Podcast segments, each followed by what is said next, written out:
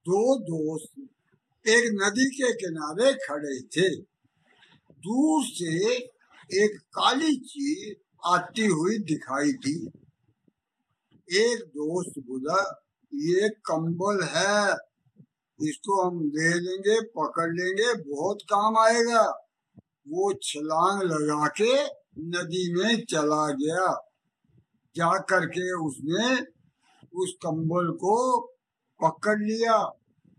अब कंबल को पकड़ने के बाद वो चल रहा है।